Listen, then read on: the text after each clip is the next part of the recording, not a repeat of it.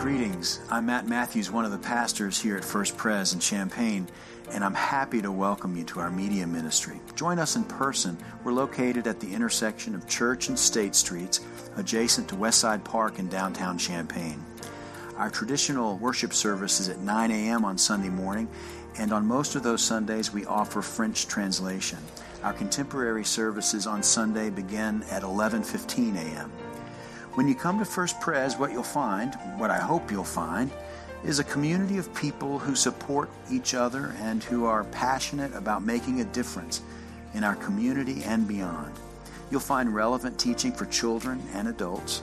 We have at least a dozen Bible studies in small groups, including pickleball. That's right, pickleball. Adult choir, a bell choir for all comers, and other programs and events designed to grow your faith and give you and me opportunities to serve. There's a place for you. I'm glad you tuned in. Our scripture this morning is from John's Gospel. Listen for the word of the Lord. Early on the first day of the week, while it was still dark, Mary Magdalene came to the tomb and saw that the stone had been removed from the tomb. So she ran and went to Simon Peter and the other disciple, the one whom Jesus loved, and said to them, "They have taken the Lord out of the tomb, and we do not know where they have laid him." Then Peter and the other disciple set out and went toward the tomb. The two were running together, but the other disciple outran Peter and reached the tomb first. He bent down and looked in and saw the linen wrappings lying there, but did not go in. Then Simon Peter came, following him, and went into the tomb. He saw the linen wrappings lying there, and the cloth that had been on Jesus' head, not lying with the linen wrappings, but rolled up in a place by itself. Then the other disciple reached, who reached the tomb first, also went in, and he saw and believed. For as yet they did not understand the scripture that he must rise from the dead.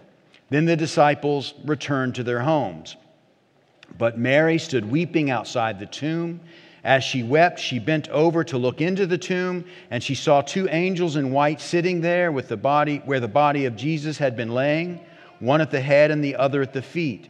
They said to her, "Woman, why are you weeping?" She said, "They have taken away my Lord, and I do not know where they have laid him." When she had said this, she turned round and saw Jesus standing there. But she did not know it was Jesus. Jesus said to her, "Woman, why are you weeping? For whom are you looking?"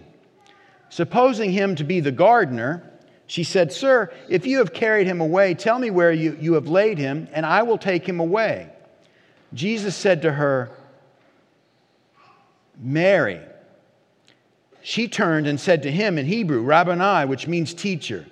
Jesus said to her, "Do not hold on to me, because I have not yet ascended to my Father, but go to my brothers and say to them, I am ascending to my Father and your Father, to my God and your God."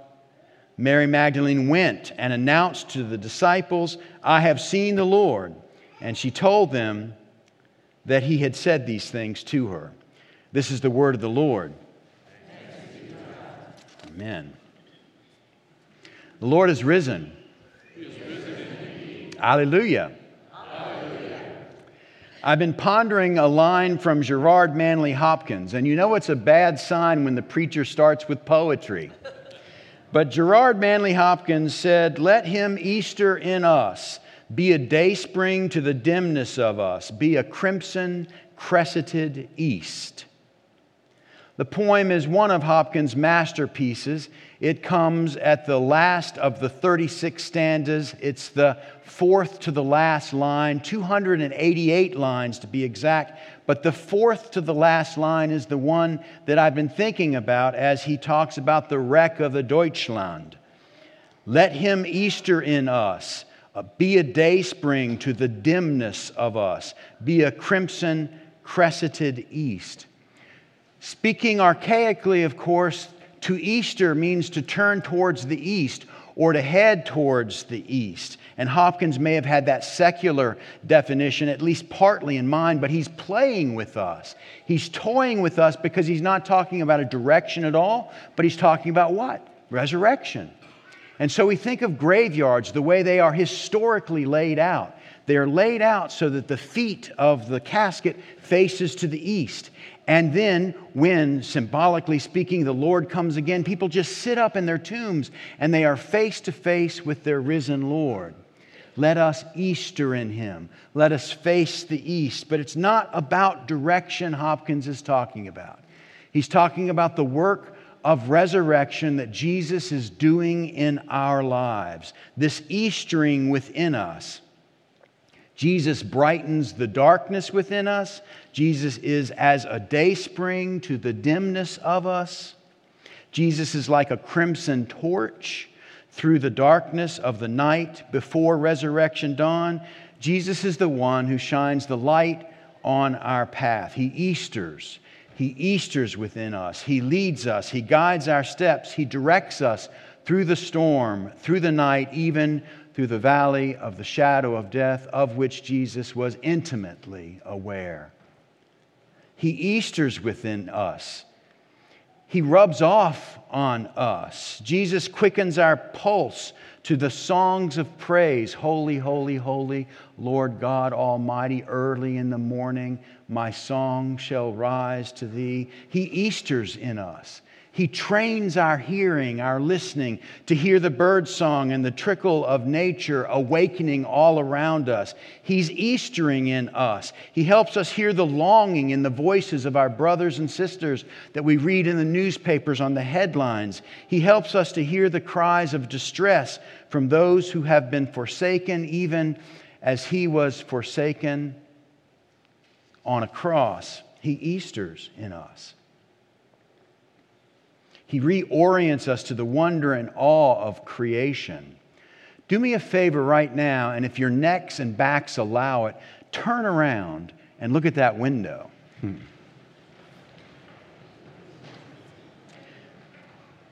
I get to stand here on Sunday mornings while that sun is beaming through, and you, you only have to look at me. But I get to look at that, and there's something glorious happening on that light. It's something that we cannot control. It is the goodness and the bounty of God's creation. This is God's doing.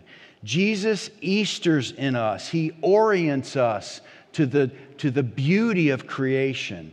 He shapes and He sharpens our intellect. He Easters in us. He stiffens our resolve to do good in the world and to stand up not only against evil, but the more insidious danger of apathy. He's Eastering in us, stirring within us to do good things and to, to, to live for Him by the power of the Spirit. His Spirit works within our flesh. He orients our thinking. He orients our passions, our energy, our conscience. Jesus the Christ, He walks with us. He is the voice of our voice, the touch of our touch, the thoughts of our thoughts. He whispers and He sings and He cries out. He won't let go of us. He Easters in us. I will build you, says the prophet, and you shall be built. Well, Jesus is the builder, the cornerstone, the co-worker, the sweating spiritual friend. He's the one, one swinging the hammer. He's the one making all things new. He Easters in us. I have loved you with an everlasting love, God says in Jeremiah. Jesus is the lover. Jesus is the one who said as He was dying on the cross, forgive them for they know not what they do.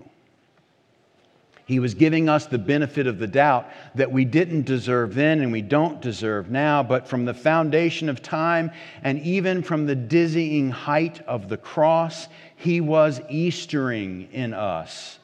You shall take your tambourine, says Jeremiah, and go forth in the dance of merrymakers. Jesus is the Lord of the dance, amen? He Easters in us. And you shall plant vineyards, and you shall enjoy the fruit. Jesus is the true vine. His sacrifice is our cup of salvation. He Easters in us. Help me say that big word, the big Easter word. Help me say it. Hallelujah. I didn't hear you. Hallelujah. He Easters in us. Oh, give thanks to the Lord, the psalmist says, for the Lord is good. His steadfast love endures forever and ever. Jesus is the forever in us. Jesus is the love that spoils, it rots, it goes bad unless we share it. Jesus' love spoils in us unless we share it. Jesus is the one who gives us this love. He Easters in us, forever dawning in and on us. Early on the first day of the week, Mary Magdalene, she came to the tomb. She found that the stone had been rolled away. She went to the disciples, to Peter, and to the disciple that Jesus loved. We presume that's John. We don't know for sure. John and Peter, they ran to the tomb. John outran Peter. He did not go into the tomb. Peter finally got there, and he went into the tomb. He saw the grave clothes rolled up. John then went into the tomb and saw that it was empty. And John, Scripture tells us, John believed. John believed. Peter, we don't know what he thought. We don't know what he made of the scene. But Mary didn't. Mary did not believe. Not yet. She mistook Jesus for a gardener. Woman, why are you weeping? For whom are you looking? She says, if you've carried him away, tell me where you've laid him, and I will take care of things. And Jesus says the most profound word he can ever say to us. Jesus calls us by our name. And he said to Mary, he said, Mary. And that's when Mary believed.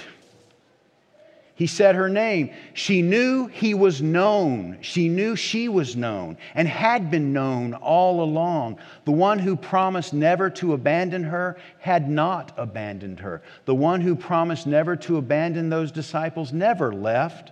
He had been Eastering in them. Jesus had been kindling a holy light for that graveyard dark, a day spring to the dimness of us all, a crimson cresseted east. Jesus Easters in us still, especially in the dark times we think we just might not survive. Jesus Easters in us, kindling perfect light at the edge of every dawn. The Lord is risen. The Lord is risen. He is risen indeed. And He Easters in us now and still and always. Thanks be to God. Alleluia, alleluia, and alleluia. Thank you for joining this podcast of First Presbyterian Church Champaign. Visit us at our campus at the intersection of Church and State Streets in downtown Champaign. And for more information, visit us online at w w w dot first pres dot church. Have a great week.